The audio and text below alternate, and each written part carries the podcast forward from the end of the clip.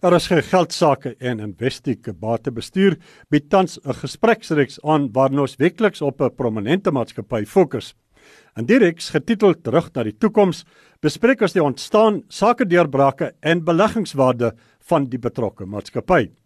Vandag is die kollig op die JSE genoteerde Hyprop eiendomsgroep. Op die lyn uit Kaapstad, Louis Niemand, beleggingsdirekteur by Investec batebestuur. Goeiedag, Louis. Goeiemôre Andries. Louis, kom ons begin sommer by die begin. Hyprop se ontstaan, sy ontwikkeling en sake deurbrake. Een van die voorbeelde van 'n goeie bestuurde maatskappy veral binne die eiendom sektor is Hyprop as 'n maatskappy. So die maatskappy het so in 1987 begin en was een van die eerste genoteerde eiendom maatskappye op ons mark en het genoteer op die JSE in 1988. En aan die begin was hulle groot eiendom wat hulle besit het was Hyde Park Corner in Johannesburg.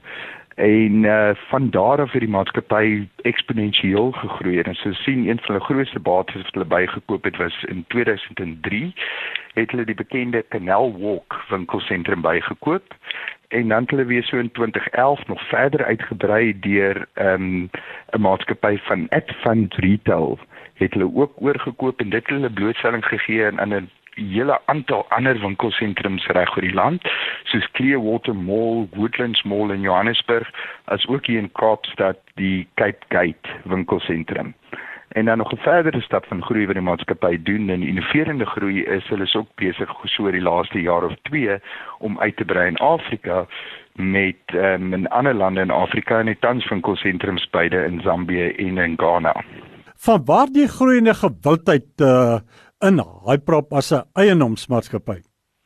Die eiendomssektor self het ons saglik goed gedoen oor die laaste jaar, byvoorbeeld omtrent 25% gegroei, maar Hyprop se aandelepryse oor die laaste jaar is oor die 40% op.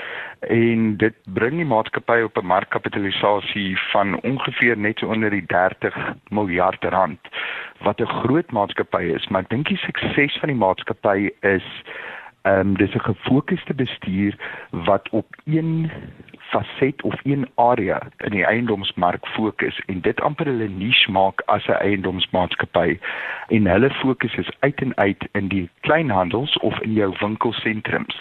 So dis waar hulle eiendom is en as mens tans kyk na die eiendomme wat hulle besit, is dit goeie eiendomme en eiendomme van hoë kwaliteit.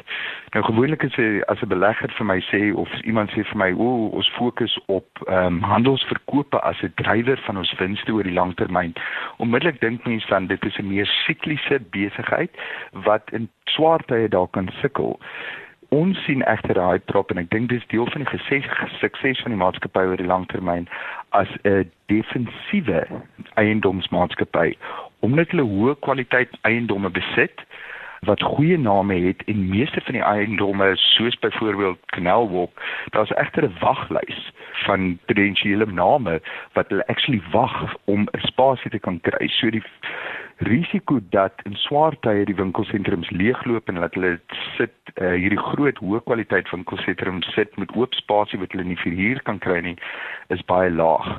En ons sien dit selfs oor die laaste jaar wat dit redelike moeilike tye in die mark was en van 'n verbruikersoogpunt 'n redelik moeilike tye is vir Suid-Afrika het daai prop gegroei met 15% hulle verdienste groei en as mens selfs relatief konservatief kyk oor die volgende jaar glo ons hulle kan nog 'n verdere 10% verdienste groei lewer. Kortliks die aandeel beleggingswaarde die prys het die afgelope jaar of wat uh, met 40% uh, gegroei tot daai rekord 130 rand Die grootste risiko wat mens tans het met Hyprop is mens kan dink dat die aandeel dalk 'n bietjie duur is. Nou gewoonlike maatskappy soos Hyprop wat 'n hoë kwaliteit maatskappy is, sel baie min sou jy kry dat so 'n maatskappy ons saglik goedkoop verhandel. Ehm um, maar ons dink so op 'n stadium met Hyprop dalk 'n bietjie te hard gehardloop um, op 130 rand maar tans vir dit teruggekom het na so 120 rand toe per aandeel is dit egter 'n baie goeie aandeel en ons dink die waarde daar is relatief goeie waarde in die aandeel. Dit was uh, Louis, niemand beleggingsdirekteur by Investec Batebestuur. Dis omtrent uh, groet tyd ons uh, groet by die gedagte dat uh, die Amerikaanse sentrale bank oor omtrent 'n uur sy lang verwagte rentekoers gaan bekend maak uh, of hy 'n rentekoersverhoging aankondig en of hy dit nie gaan doen nie. Ons markkommentator Driekus Kombrink, Driekus, net vir oulaas, wat dink jy gaan die Fed doen en wat dink jy gaan gebeur op ons wêreldmarkte, finansiële markte vannag en môre as jou vermoede bewaar het word? Andries, ek dink hulle gaan rentekoerse verhoog vandag. As hulle dit nie doen nie, ek sit hulle met die tamaletjie, hoe verduidelik jy vir die mark nou so lank beloof het jy gaan dit sou doen? Wat gaan die rede wees? Gaan dit swak ekonomiese groei wees? Dan is ander rede om te val, nee. So ek, ek dink hulle hulle het self in 'n hoek geverf, hulle moet rentekoerse opsit. Rentekoerse opsit impak dan op die finansiële markte vandag, môre? Andries, ek dink dit kan negatief wees van die markpryse nie ten volle in nie. Daar so 25% daarvan word ingeprys volgens die termyn markkoerse, so ek dink definitief dit gaan 'n negatiewe impak hê op veral ontwykende markte. Baie dankie vir die gesprek en die deelname aan RSG geldsaake vanaand, Driekus. Tot sien Andries. Professor Dit was Driekus Kombrink, portefeuljebestuurder by Capicraft Investments in Pretoria. En uh daarmee groet ek self Andrius van Sail en so ook die res van die Moneyweb span tot môre aand om 07:30. Dan praat ons weer geld sake.